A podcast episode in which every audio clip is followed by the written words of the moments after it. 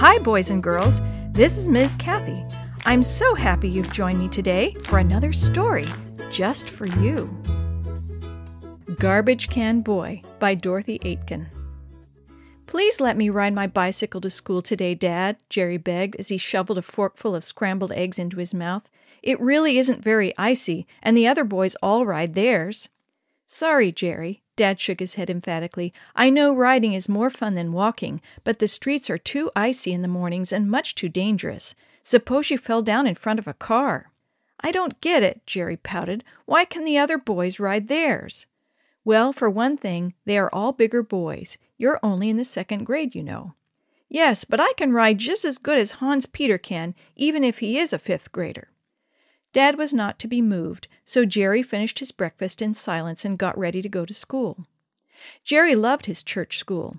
Even though there were only two children in his second grade class, the teacher made school fun. All the students appreciated their school more because it had been in existence only a short time. Always before, keeping Sabbath had been a problem in public school, for Jerry grew up in Switzerland. Switzerland has one of the best educational systems in the world, but at that time it operated its public schools six days a week. That meant that all the children were required to attend classes on Sabbath. So when the leaders of the church decided to operate their own Seventh day Adventist school, every child was jubilant. No longer would the Adventists in public school have to go to the municipal building on Monday morning and pay fines for skipping school on Sabbath. Even though Jerry had never had to worry about these things since he was only beginning his education, he had heard about the problems from the older students. There was only one thing that bothered Jerry, and he was thinking about it this morning as he finished his scrambled eggs and gulped down his ovomaltine. The big boys from the junior high school took the same interurban train that Jerry had to ride to school when the weather got too bad to ride his bike. When these bigger boys had discovered that Jerry was attending the Advent school, they had decided he was a fair target for teasing. Jerry had never told his parents much about his troubles with the big boys. Mother had vaguely heard him say once that the reason he was late coming home for lunch was that the big boys wouldn't let him get on the train. But the lunch break always lasted two hours, and that gave him enough time to catch the next train, so Mother had advised him to wait until the older boys left the station. After Jerry headed to school on that cold morning, Mother busied herself with ironing, cleaning, and cooking. It wasn't until she put lunch on the table and Dad arrived home to eat that she realized that Jerry was unusually late. You didn't see Jerry along the way coming up from the station? she asked as Dad entered the house on the wings of a cold gust of winter air. Not a sign of him. I thought he'd be here by now. Well, he usually is. Even when he misses the first train, he gets in before twelve. I wonder what could have happened to him. You don't suppose it's those big boys? she asked, half to herself. The next train should be in by now, Dad said, looking at his watch. I'll drive down to the station and pick him up. Mother watched uneasily from the balcony as Dad drove away. Surely those boys wouldn't really harm a smaller child. Dad drove to the station, arriving just in time to see the little blue train pull in.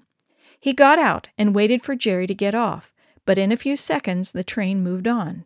No Jerry. Dad wrinkled his brow as he stepped into the car. The only thing to do was to go to the station at the school and find out what had happened. Dad parked the car at the station and went inside. Deserted. Not a soul in sight except for the old man in his green visored cap behind the wicker window. He looked up questioningly as Dad peered around the empty room. Could Jerry be hiding behind the building? Dad walked around the station. Nothing. No one. That whole end of the town was exceptionally quiet, for all the business people and students had long since gone home for their long lunch break. Dad stood thinking, wondering what he should do next.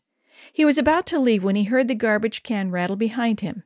He turned, giving the can only a quick glance as he prepared to go back to the car, and then he heard something else. Dad! Dad! Came a muffled cry from the garbage can. Dad couldn't believe his ears. Dad! Here I am, Dad! Dad strode to the garbage can and lifted the lid. There sat Jerry, scrunched down in the empty can, his head between his knees, shivering with cold. What in the world are you doing here? exclaimed Dad as he lifted Jerry out. Those big boys, Jerry began, stretching himself. They said Advent kids are just garbage, so they took me and stuffed me into this can. They said if I tried to get out, they would kill me. Weren't you afraid, Jerry? Dad said. Oh, not really, Jerry answered with a bit of a swagger. I knew that when I didn't come home, you'd come looking for me. And I prayed, too, he said, getting into the car. Dad drove homeward. The lid was on that can awfully tight, Jerry said. I tried to push up against it, but it wouldn't budge. But I knew you'd find me. Jerry smiled at his dad. And Dad had something to think about all the way home. How sweet is trust, and how comforting to know that our Heavenly Father also goes looking for us when we are in difficulty and will bring us home with Him.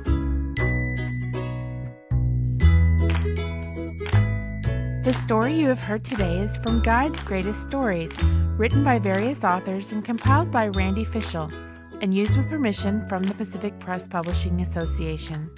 If you're interested in any other books published by the Seventh day Adventist Church, please visit AdventistBookCenter.com or call 1 800 765 6955.